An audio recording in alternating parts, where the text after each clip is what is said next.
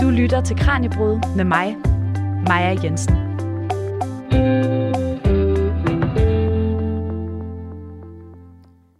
Velkommen til Kranjebrud.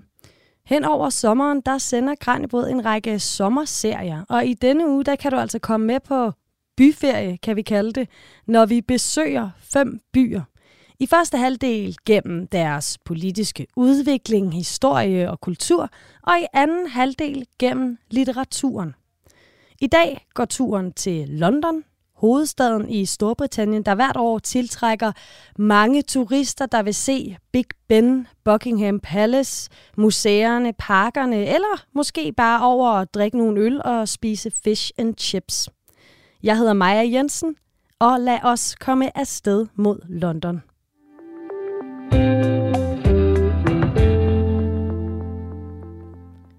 Som det allerførste vil jeg gerne starte med at byde velkommen til dig, Ole Helmersen, lektor på Institut for Ledelse, Samfund og Kommunikation på CBS. Tak for det.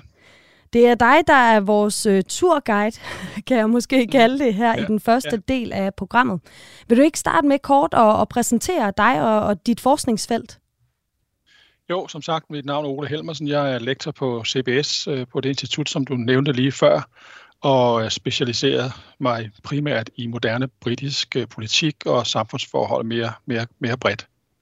Og øh, det er jo derfor, jeg har inviteret dig i studiet igen, fordi når vi taler om London og England, så kan vi næsten ikke komme udenom Brexit og, og, og den øh, effekt, det har haft på, på landet og byen det sidste år. Men det vender vi tilbage til lidt senere. Fordi Ole, allerførst, så kunne jeg godt tænke mig at få lidt mere at vide om London. Altså, hvad er det for en by, London, og, hvem bor i byen, hvis vi kan starte med det? Ja, men altså sådan helt faktuelt kan vi jo starte med at, at konstatere, at London er Europas største by. Øh, hvis man tæller hele Store London med, så tror jeg, vi er oppe i nærheden af 10 millioner indbyggere. Øh, så det er en meget, meget stor øh, by, øh, og det er en meget øh, alsidig by, en meget divers by. Altså befolkningen i London er langt, langt mere divers, end den er i det meste af resten af Storbritannien, og formentlig også end nogle andre store byer i Europa, når det kommer til stykket. Jeg tror, jeg så på et tidspunkt en opgørelse, der viste, at det var noget med i hvert fald 150 forskellige sprog, der bliver talt i London. Så der er virkelig, der er virkelig mennesker, der bor i London, som kommer fra hele verden nogle af dem fastboende indvandrere øh, øh, gennem tiderne. Mange af dem også øh, måske mere, øh, øh, eller ikke, ikke permanent i London, men som er der øh, for at arbejde måske i nogle år, og så tager de, tager de hjem igen. Det gælder både fra Europa og fra øh, ja, massevis af andre lande rundt omkring i Europa. Så det er en meget, meget livlig og en meget dynamisk, økonomisk øh, dynamisk by. Det er i meget høj grad en økonomisk motor i den britiske økonomi øh, af mange forskellige grunde, som vi kan komme lidt tilbage til, hvis der er tid til det. Ja. Ole, hvordan kan det være, nu sagde du 150 sprog, øh, på, øh, har du set i en opgørelse mm. på et tidspunkt. Hvordan kan det være, at, øh, at London tiltrækker så mange forskellige øh, øh, folkeslag?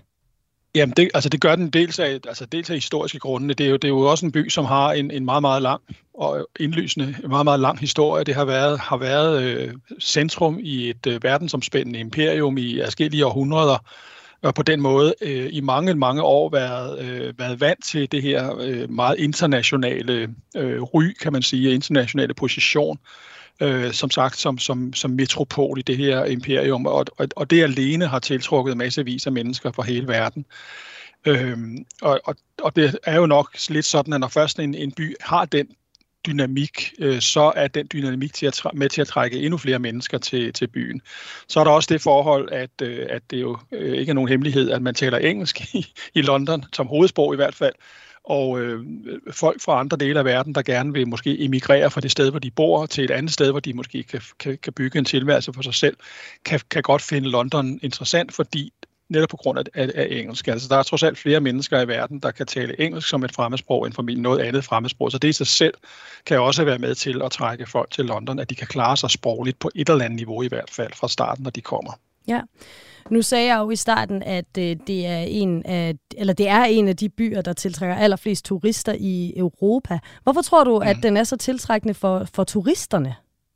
Ja, det er den jo af de grunde, blandt andet de grunde, som du nævnte for lidt siden. Altså, det er, øh, der, der er simpelthen så meget at byde på. Der er en meget rig kulturel scene. Der er masser af folk, der kommer til London og tager til London af, af, af, af kulturelle årsager for at opleve for eksempel øh, teater og musicals og, og hele den der underholdningsindustri.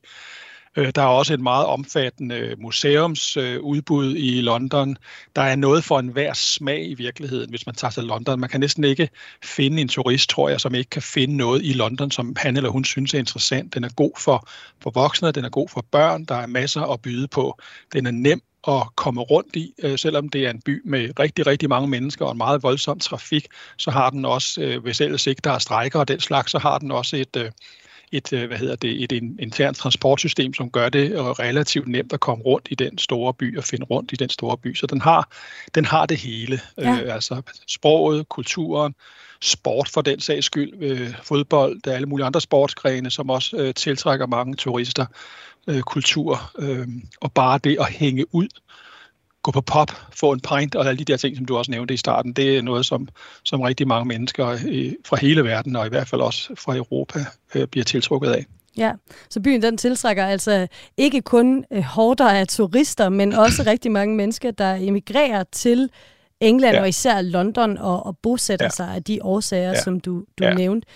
På det, vi, på det, du allerede har fortalt her, Ole, så kan vi jo godt få en fornemmelse af, at London er en ret anderledes by øh, sammenlignet undskyld, sammenlignet med England generelt, eller med Storbritannien ja. generelt. Ja. Ja. Er det noget, der påvirker, hvad skal vi kalde det, byens selvforståelsen? Man taler jo tit om britterne som et utroligt øh, ja. stolt fær, øh, folkefærd. Ja. Ja. ja. Ja, det er det. Altså, det, ja, det er måske svært at tale om en, om en speciel London-identitet, men der er ingen tvivl om, at det, for, altså, det, altså, det, altså, det forhold, at London har den økonomiske dynamik, som det har, det er med til at også definere den måde, folk ser sig selv. Altså, øh, Storbritannien er et meget ulige land, når det drejer sig om økonomi. Det gælder både mellem de forskellige klasser, men det gælder også øh, sådan nord-syd i Storbritannien. Den, det sydlige London, London og sådan det, man kalder det, øh, det, syd, det sydøstlige øh, England, er langt, øh, står for en langt større del af den samlede britiske økonomi end resten af landet, kan man sige, hvis man så kigger på det relativt i forhold til, hvor mange mennesker der bor der. Øh, dynamikken, den britiske økonomis hovedmotor, er simpelthen øh, London.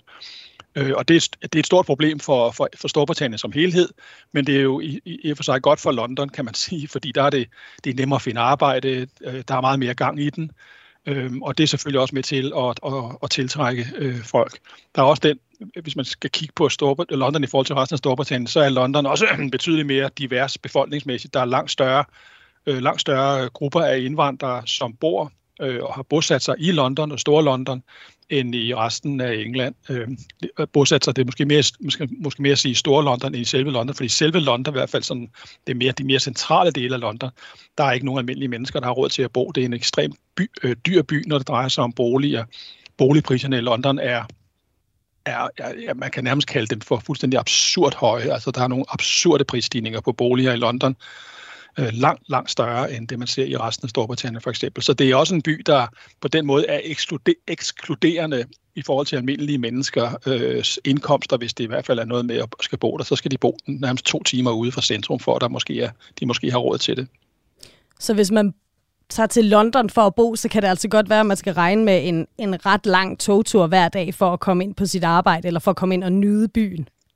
Ja, medmindre man er en rig russisk oligark eller en, en arabisk oliesjejk, der har masser af penge til at købe de her store ejendomme, som, som også er en del af Londons som også er en, et, et væsentligt del af London, er rigtig mange af de her meget store sådan, øh, huse og ejendomme i de, i de mere fashionable dele af London, er jo ejet af øh, udlændinge af oliemilliardærer, russiske oligarker og alle mulige andre, øh, inklusive formentlig også nogen, som har brug for en, et sted at få placeret nogle penge, som de gerne vil undgå, at der er alt for mange, der kigger alt for nøje på, hvis man skal sige det på en pæn måde. Ja, så øh, en by, der tiltrækker mange, men som alligevel ekskluderer øh, ret mange, ja, også på ja, grund af de her ja, utroligt ja. høje boligpriser. I, I hvert fald, når vi snakker om det mere centrale del af London. Ikke? Så når man kommer ud i, i, i omkredsen, forstederne osv., så, så er det selvfølgelig et andet billede, øh, der tegner sig. Mm.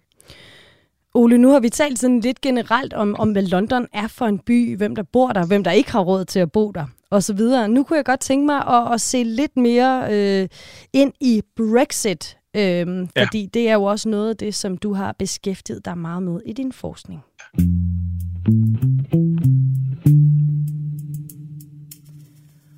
Du lytter til Kranjebrud, som i denne uge besøger storbyer gennem kulturen, historien og samfundets udvikling og gennem litteraturen. Lige nu har jeg besøg af Ole Helmersen fra CBS, og vi taler om London. Og øh, Ole, jeg nåede lige at sige, inden øh, den her lille musikskiller, jeg sat på, at nu skulle det handle om Brexit. Og du har jo blandt andet også, øh, ja, du har beskæftiget dig med det i din forskning.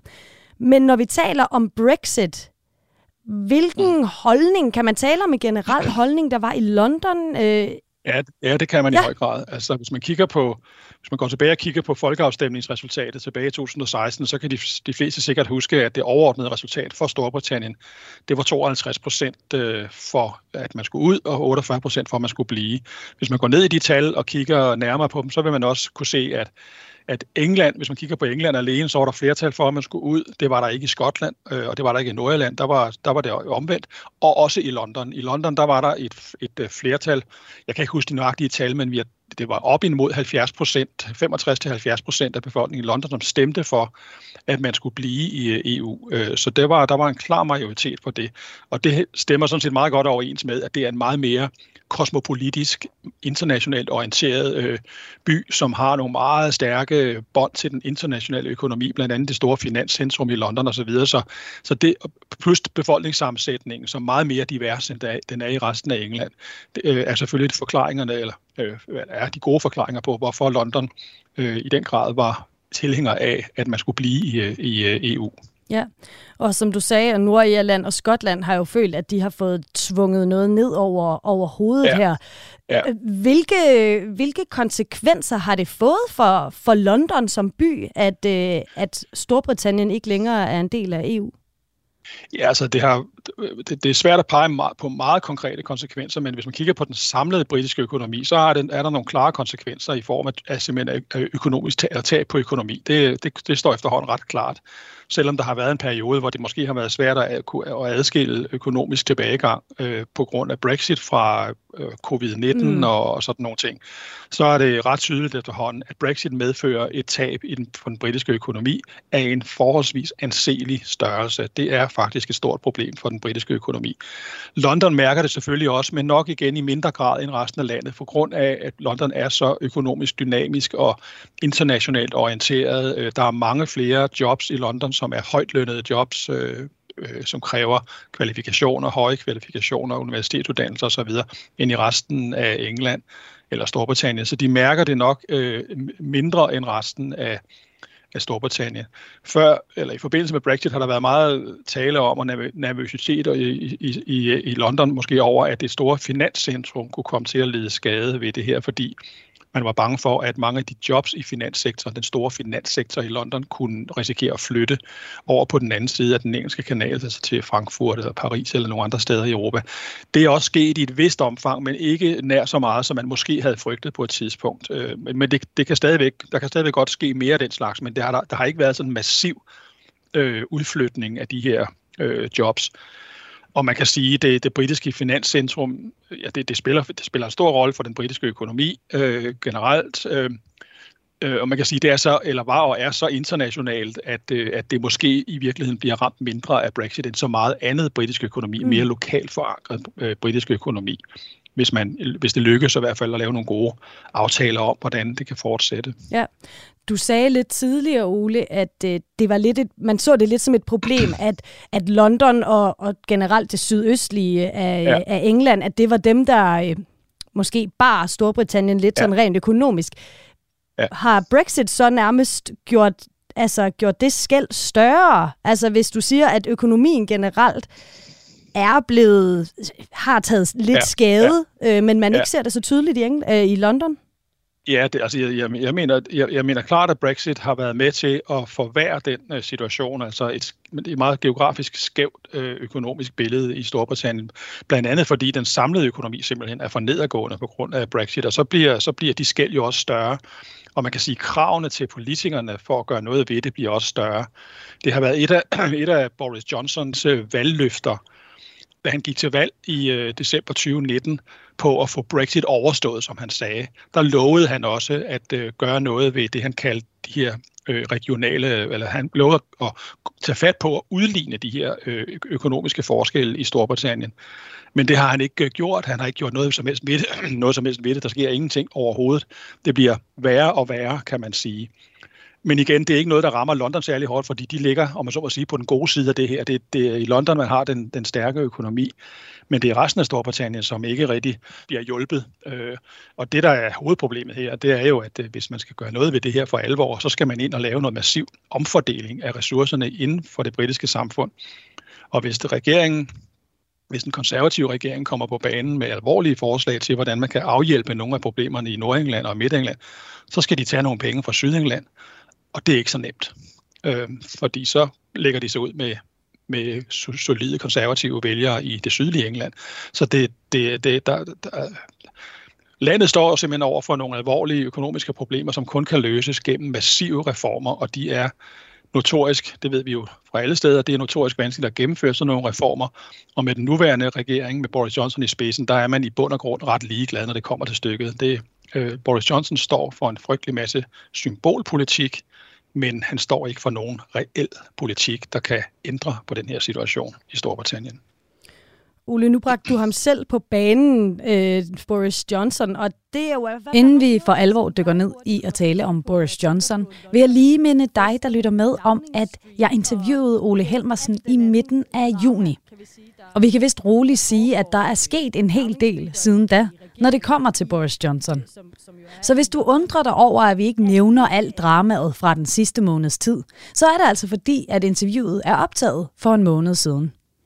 Men med det på plads, så kan vi vende tilbage til interviewet. Er det Boris Johnson, der har ført alt den her drama med sig, eller er det noget, man kan genkende generelt fra øh, den, den engelske regering, og, eller Storbritanniens regering og, og premierministerne generelt i, øh, på Downing Street?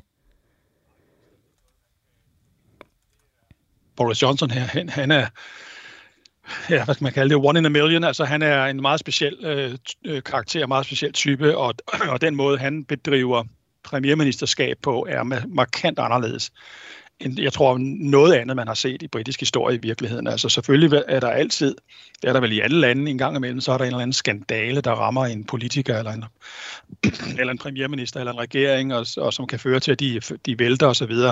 Men den, men den øh, grad af ja, øh, skandaler, af, hvad man måske kan kalde lidt urent trav fra regeringen, og især fra Boris Johnsons side, er øh, specielt for ham. Og det, det er ikke noget nyt. Det har været noget, der har kendetegnet hele hans politiske karriere, både som premierminister, som tidligere udenrigsminister i en kort overgang, og som tidligere borgmester i London faktisk. Han var faktisk borgmester i London i to perioder fra 2012 til, nej, fra, 20, fra 2008 til 2000 og øh, og 16. Øh, og det var faktisk en præstation i sig selv for en konservativ at vinde øh, overborgmestervalget ja. i London, som ellers er en relativt rød by, når man kigger på parlamentsvalg, der stemmer London overvejende Labour eller liberal-demokratisk. Men det gjorde han faktisk, og det gjorde han blandt andet, fordi han har et meget, en, meget stærkt, en, en meget stærk karisma. Han er god til at han er god til at føre valgkamp simpelthen, ikke? men han er bare ikke særlig god til at føre politik, øh, hvis man skal sige det sådan meget firkantet. Nej, men øh, nu sagde du, at han jo så har været borgmester faktisk i, øh, ja. i London,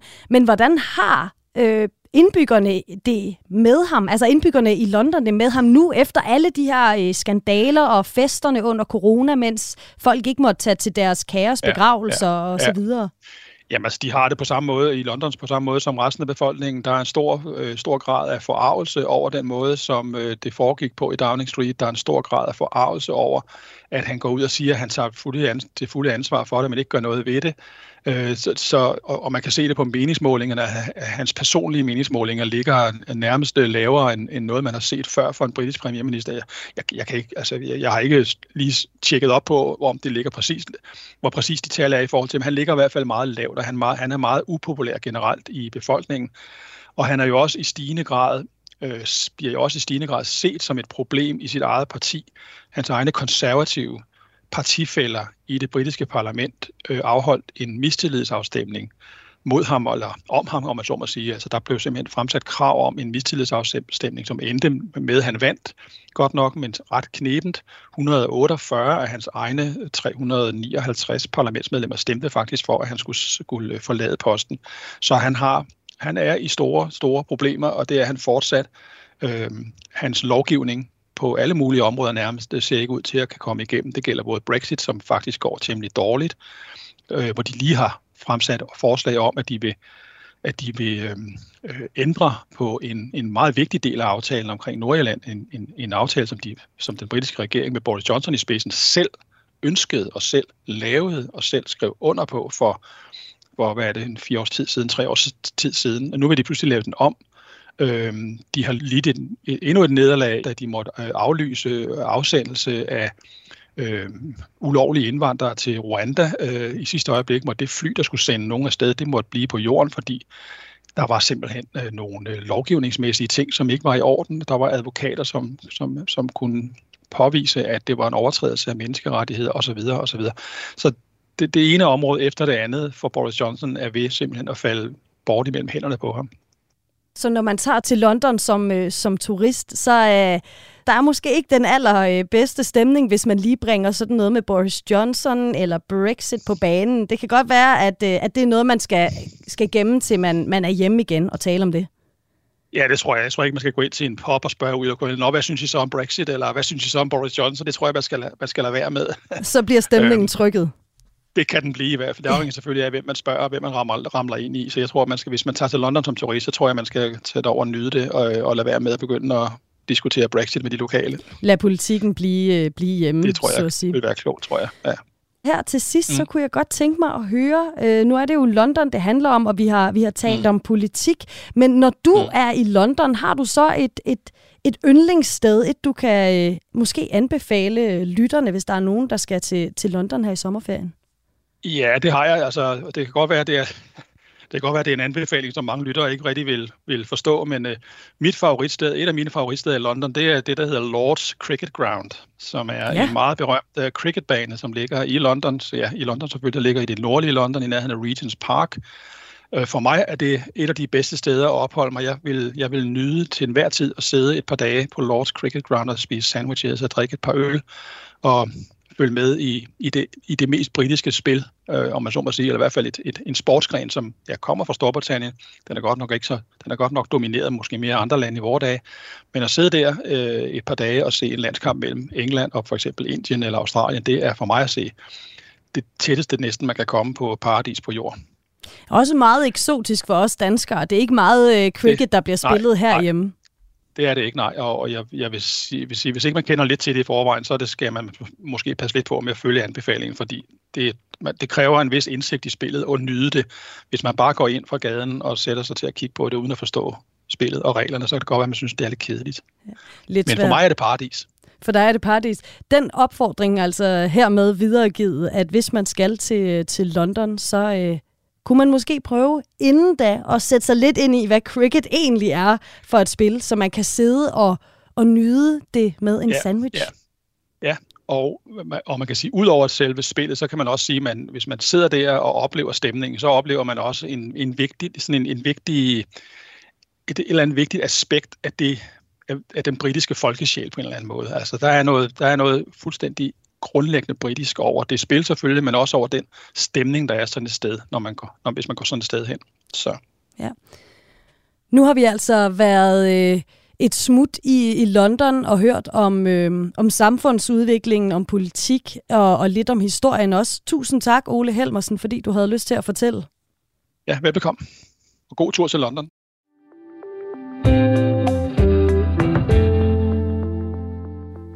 Du lytter til Kranjebrud, som i dag handler om London. I første halvdel der har det handlet om byens historie og samfundsudvikling, og i denne del der skal vi besøge byen igennem litteraturen. Derfor har jeg nu fået besøg i studiet af Maria Damkær. Velkommen. Tak skal du have. Maria, du forsker i britisk litteratur, og så er du lektor på Institut for Engelsk, Germansk og Romansk på Københavns Universitet. Og øh, du har taget tre romaner med i dag, som alle foregår i London. Og de tre bøger, de er ret forskellige. Øhm, det kommer I til at høre mere om senere. Men de har altså alle det til fælles, at handlingen, eller dele af handlingen i hvert fald, foregår i London. Lad os dykke ned i den første bog, Maria. Vi starter med noget, man vist roligt kan kalde en litterær klassiker. Ja, vi skal til øh, Virginia Woolf's Mrs. Dalloway selvfølgelig. Mm. Den er fra 1925, øh, og handlingen øh, foregår over en eneste dag. Og der følger vi forskellige personer. Øh, Clarissa Dalloway, øh, som skal holde en fest samme aften, og Septimus Smith, som er en øh, veteran fra Første Verdenskrig, øh, og øh, forskellige andre personer. Og de bevæger sig gennem byen, oplever ting, møder folk, har samtaler og tænker hele vejen igennem. Den er skrevet i det, man kender som stream of consciousness, som jeg tænker, vi kommer tilbage til om lidt. Ja. Øhm, og det er en utrolig velskrevet, en meget sådan fortættet bog. Meget smuk. Ja. Og hvorfor har du valgt at tage, tage denne her bog med? Men jeg synes, at den, øh, den kan noget øh, med personers oplevelse af den detaljerigdom, der er i en by. Altså det, de tager noget til sig. Clarissa, hun suger det hele til sig. Hun elsker livet, siger hun i starten af bogen. Øh, hendes øh, gamle øh, ven Peter, han flytter sig rundt efter en ung pige i byen, fordi han ser sig selv som en slags forfører. Altså han har sådan fantasiliv i byen. Og så Septimus, han ser ting, og som trigger hans traumer og hans, øh, hans fantasi og hans, øh, hans parano- paranoia, øhm, og i sidste ende skubber til ham på alle mulige måder. Så de læser alle sammen og oplever byen forskelligt med, og de er i det samme rum, og det synes jeg er enormt spændende. Ja, så vi kan simpelthen følge de her forskellige karakterer svært rundt omkring i London i løbet af en dag. Og du har udvalgt et citat fra bogen, Maria, og det synes jeg, vi skal høre her. It was precisely 12 o'clock. 12 by Big Ben, whose stroke was wafted over the northern part of London. Blent with that of other clocks, mixed in a thin, ethereal way with the clouds and wisps of smoke, and died up there among the seagulls. Twelve o'clock struck as Clarissa Dalloway laid her green dress on her bed, and the Warren Smiths walked down Harley Street. The leaden circles dissolved in the air. Og det var min kollega Emma Holtet, vært på Kranjebrud, der læste op. Hende kommer vi til at høre et par gange mere i løbet af dagens program. Maria Damkjær, hvad er det, der sker i det her citat? Men det er, vi har timeslaget fra Big Ben. Det, det bliver beskrevet på en meget fysisk måde. Der er nogle metaforer, som om lyden bliver blæst ud over Nordlondon, hen over byen, blander sig med, med, med, med røgen. Og så ser vi, hvad lige præcis Clarissa og forskellige andre personer gør i lige det øjeblik.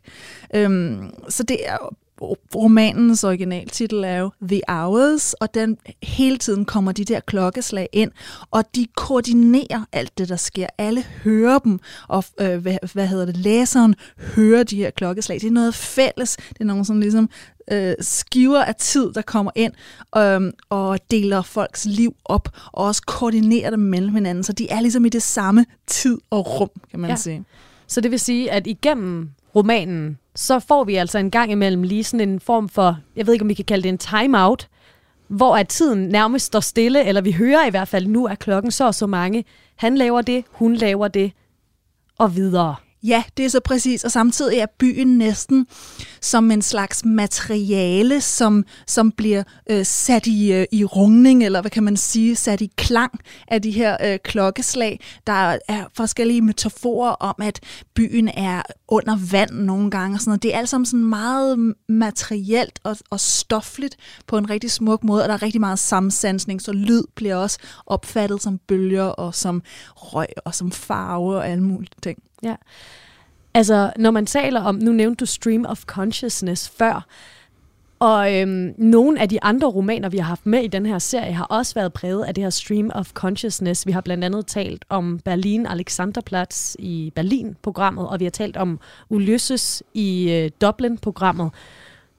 Hvad er det, den kan, denne her mærkelige genre, hvor vi bare får information overload, men at der måske egentlig ikke foregår det helt store. Det er ikke, det er ikke på handlingsplan, at det, det dramatiske sker. Nej, men, men, men samtidig så er der de her små ting, som, øh, som karaktererne observerer, som sætter gang i nogle minder. Så det betyder, at der danner sig faktisk nogle forskellige tidslag, hvor minder og erindringer dukker op ud af ingenting. Lidt ligesom ens egen, øh, det er jo, skal jo efterligne den måde, ens bevidsthed kommer på. Så byen er også med til at, at fremkalde alle de her lag. Og så samtidig med Dalloway, noget af det, der er så fantastisk og også lidt forvirrende, øh, når jeg underviser den på mine studerende, bliver de altid lidt chokeret, at den springer rundt mellem øh, forskellige bevidstheder. Allerede på første side hører vi noget om Clarissa, som bliver tænkt af en anden person, som ser hende på afstand og ved, sådan, kender hende sådan lidt perifært. Og det er noget af det, der er fantastisk, og noget af det, der virkelig gør det helt til nærmest sådan, hmm, altså den helt essentielle øh, Virginia Woolf-roman. For Woolf er, var meget fascineret af den her idé om, at vi er i vores egen bevidsthedsverdener, og vi går forbi hinanden, men vi kan aldrig helt forstå, hvad der foregår inde i den anden persons hoved. Vi er indesluttet øh, på en tryg måde, men også på en, øh, på en, en måde, der gør, at vi øh, har, måske har svært ved at læse og forstå andre. Så det foregår alt sammen i byen, og det synes jeg er ret vigtigt, at den ligesom bliver mættet af alle de her tanker, alle de her mennesker, der går og føler ting. Ja, men hvad er det for, hvad er det for en rolle byen spiller for, for handlingen? Det lyder som om, at det nærmest er, altså at handlingen ville slet ikke kunne være der, hvis ikke byen var der, fordi det er den, de hele tiden bevæger sig rundt i, og bliver sådan en stor kulisse, der muliggør alle de her hele og halve møder. Ja, du siger det selv, det muliggør det, og det handler noget om, at hvordan folk lever sammen i en storby som London. Det gælder selvfølgelig også andre storbyer, men altså, man måske kender man folk ganske lidt. Man siger lige hej til en eller anden, som man altid ser nede i aviskiosken eller et eller andet. Så der er, øhm, øh, hvad hedder det, der er noget, noget viden og noget fællesskab, men også noget ensomhed og noget isolation. Og sådan en som Septimus Smith for eksempel, øh, veteranen, som har shell shock, altså det vi i dag ville kalde PTSD, Øhm, han er jo isoleret, han er jo fjernet fra det, fordi hans reaktioner er anderledes end, end, end andre, og de kan se det. Ikke? Så det er så, altså, hele tiden den her interaktioner. Så indimellem er der nogle områder, nogle steder, hvor alle står og er samlet om det samme, og så viser det sig, at det er et, en flyvemaskine, der er i gang med at skrive en reklame for karameller øh, med røg. Altså, det er sådan nogle øh, ikke særlig højstemte ting, der sker, men som også kan koordinere folk, så de lige i et øjeblik er fælles om noget, og noget lidt latterligt, men det, det har et eller andet, øh, hvordan er man er, lever i byen, hvor man ikke altid er fælles om ting, hvor man mødes og går fra hinanden, og der sker det tilfældige ting. Det synes jeg, den her roman kan. Ja, og dramaet i hverdagen, tænker jeg også. Altså, det er jo ja. vildt, at, at der, hvor alle samles, er det over en reklame. Altså, ja. godt nok på himlen, men stadig noget meget, meget hverdagsagtigt. Ja, præcis. Og det er også det. Hovedpersonen Clarissa er jo fascineret af det levede liv og suger til sig, og der er forskellige antydninger af, at hun har haft problemer med hjertet, og hun er blevet tyndere. Og så der er også en form for, altså der er blevet noget snak om dødelighed og mortalitet, altså øh, øh, at hun prøver at leve livet så meget som muligt. Øh, og, og, men i det små, i det sådan ikke det store monumentale, for det er ikke rigtigt det, der har betydning. Det er det nære, der betyder noget her. Og så samtidig, hvordan Wolf helt klart også elskede at gå igennem byen. Det kan man jo se. Og jeg er helt sikker på, at det også er blevet gjort, at, at folk har prøvet at følge romanen rundt øh, og gå rundt med den i hånden. Fordi det kan man meget præcis. Om det helt passer med timingen, hvis man hører lydbogen, det ved jeg ikke. Men det skal komme ind på en prøve. Ja, og det kan også være, at der er sket noget med London siden øh, 1925. Det, det, kunne, det kunne godt være, at der var noget, der var lidt sværere at, øh, at gå, i, gå i hovedpersonernes fodspor på den måde. Det er helt rigtigt. Altså, der er mange huse, der er anderledes i hvert fald. Men det meste af gadenettet er der nu næsten, vil jeg sige. Ja. Men det var altså et indblik i øh, Virginia Woolfs klassiker, Mrs. Dalloway fra 1925. Og nu skal vi altså et godt stykke fremad i tiden. Vi skal til sådan 2010'erne, hvor de næste to bøger, vi skal tale om, blev udgivet.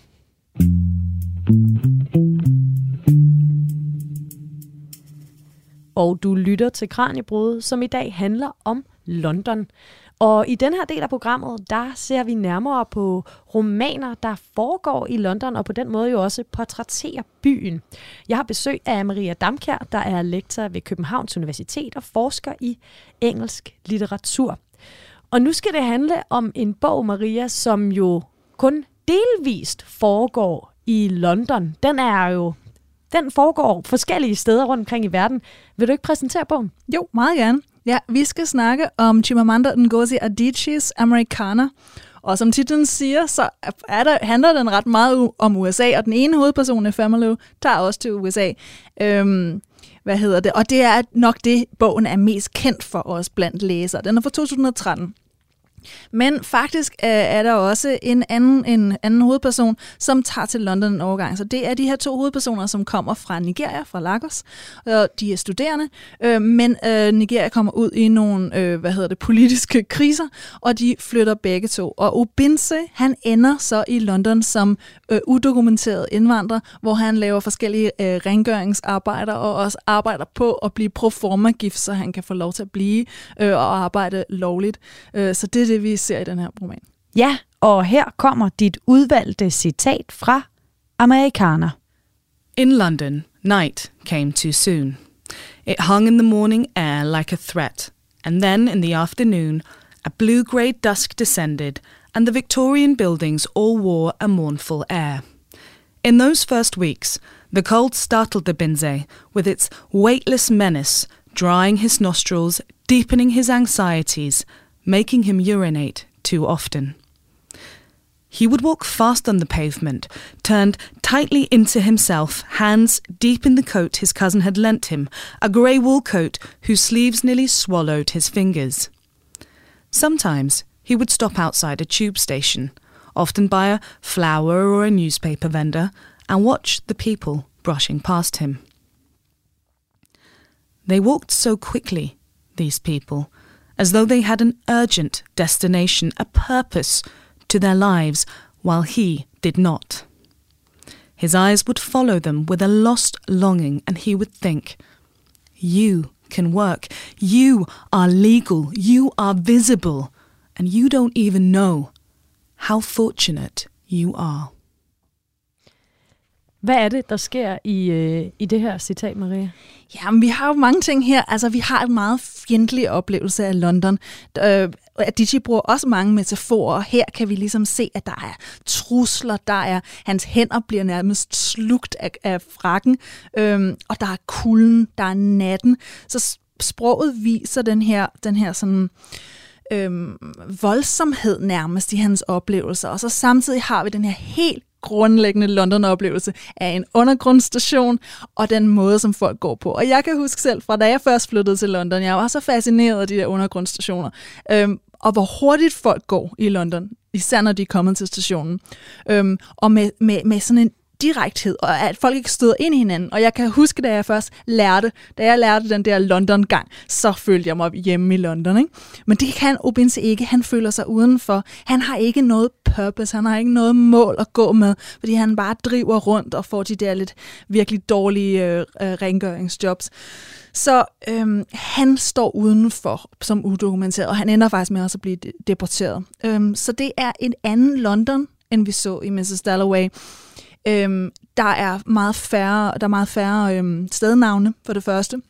Vi kan se, sometimes he would stop at a tube station. Det er ikke nogen specifik undergrundstation. Det er noget, som han glider lidt rundt i, uden at det rigtig er differentieret. Der er nogle, der er nogle stednavne, men det er simpelthen øh, det er ikke navngivet for ham. Det har ikke fået indlejret sig i ham, og han hører ikke hjemme.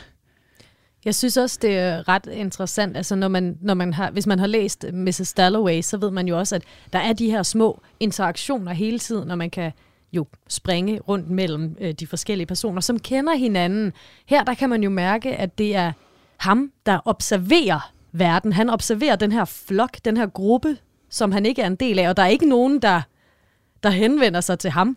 I hvert fald i det her citat virker han utroligt isoleret Ja, helt sikkert. Der er også andre steder, hvor han reflekterer ret meget over, hvordan folk undgår ham, fordi han ser forkert ud også. Jeg tror også, at hans frakke er for stort, og, og, og, og i det hele taget, så føler han bare, at han er usynlig, ikke? og det siger han jo også direkte.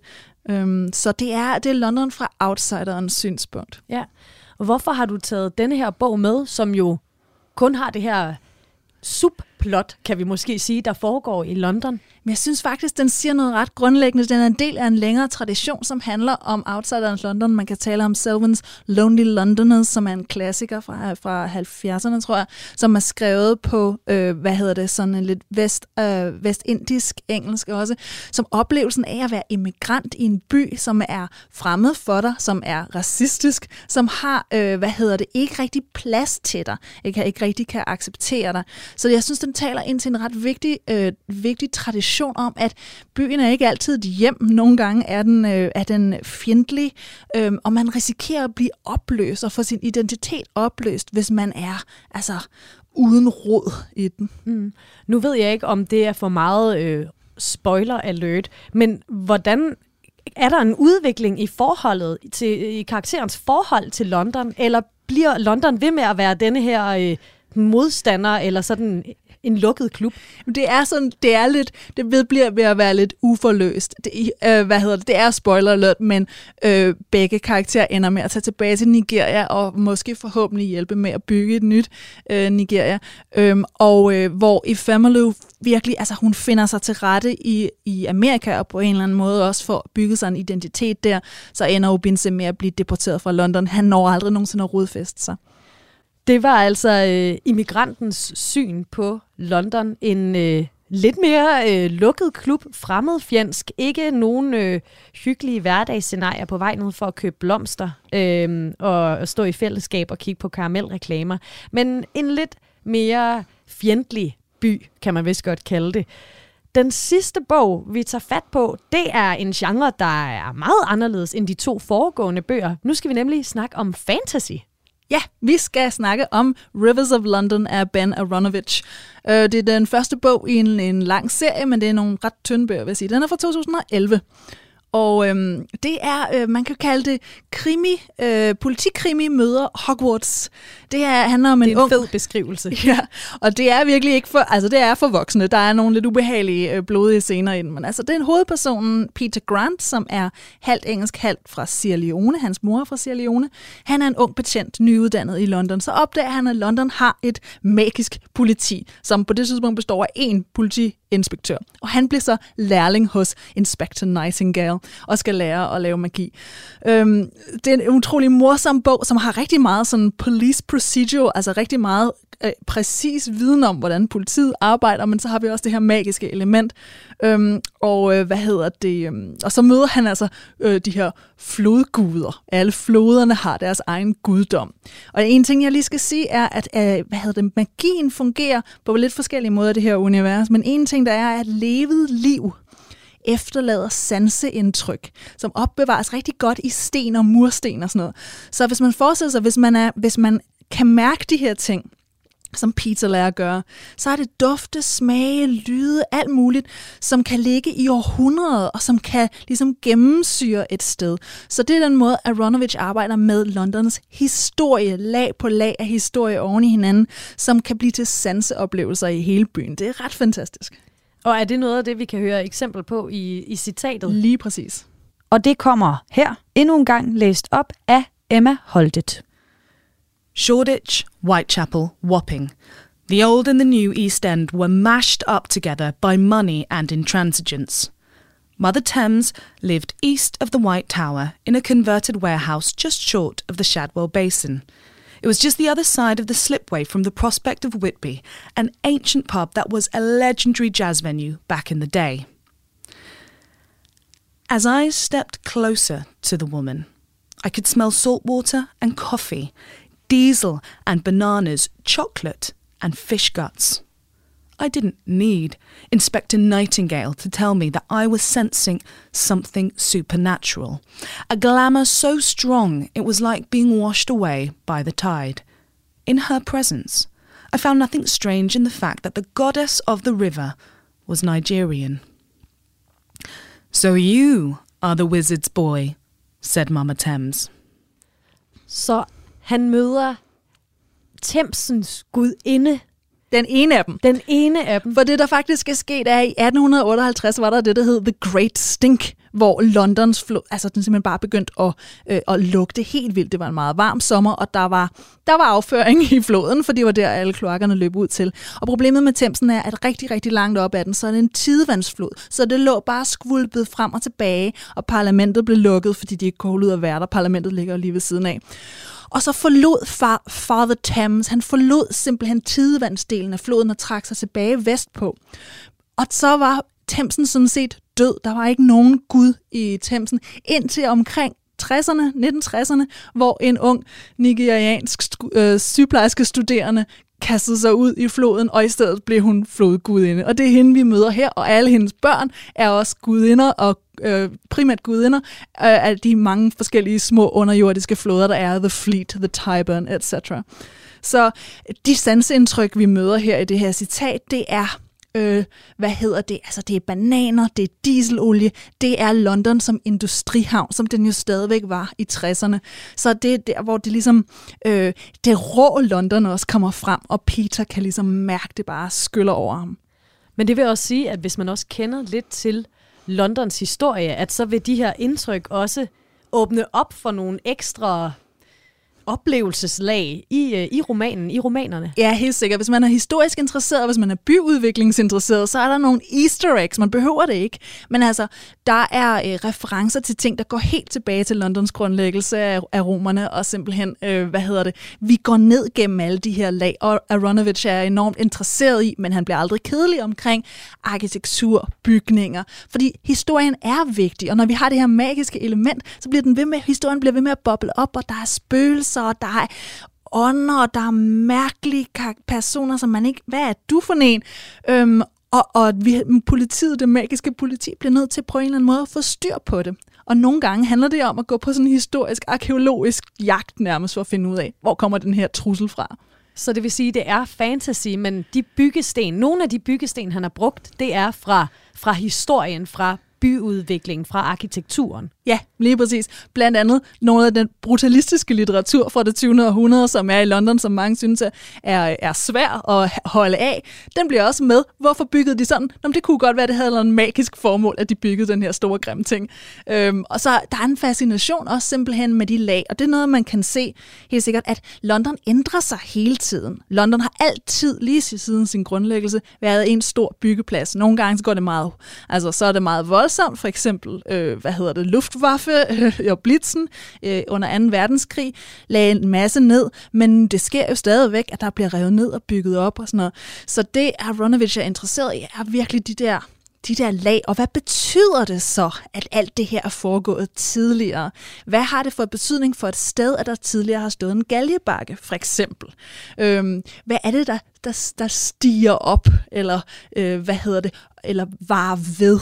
Mm. Så, så, så det er noget med at skrive, skabe noget historisk dybde i byen, som jeg synes er enormt spændende og sjovt at læse. Ja, altså jeg blev lidt overrasket, da du sagde, ej, jeg vil også gerne øh, en fantasy-roman. Det kunne være super fedt at have den med os. Hvad er det, den her fantasy-genre, den kan i forhold til at, at beskrive en, en by som London, for eksempel? Jeg synes, at øh, altså for det første synes jeg, at flere skulle læse genre-litteratur, og det er fantastisk, og fantasy-litteratur øh, ligger mit hjerte meget nært, fordi det kan noget med at skabe verdener. Og nogle gange er det en verden, der er helt anderledes end vores, vores egen, som for eksempel Tolkiens øh, i Ringnes Herre. Øhm, og nogle gange er det en verden, der ligger lige ved siden af, af vores, som for eksempel selvfølgelig, øh, hvad hedder det, øh, Hogwarts. Øh, det er eksisterer i en verden, som vi kender. Men altså, hvordan skaber man noget mere magi om noget, vi kender? Det er også det, Rivers of London gør. Hele tiden undersøge, hvad ligger der nedenunder? Hvad kunne der komme, hvis man tænker på det her? Øhm, så det der med at skabe en verden, det er jo noget, alt litteratur gør. Men, øh, hvad hedder det, fantasy-litteratur er bare lidt mere ærlig om, at den her verden bliver skabt. Og så kan den også spice det lidt op, så hvis vi synes, det er lidt... Det er jo ikke alle, der vil læse en øh, historiebog om London, men hvis vi drysser lidt magi ud over et magisk politi og nogle flodguder, ja.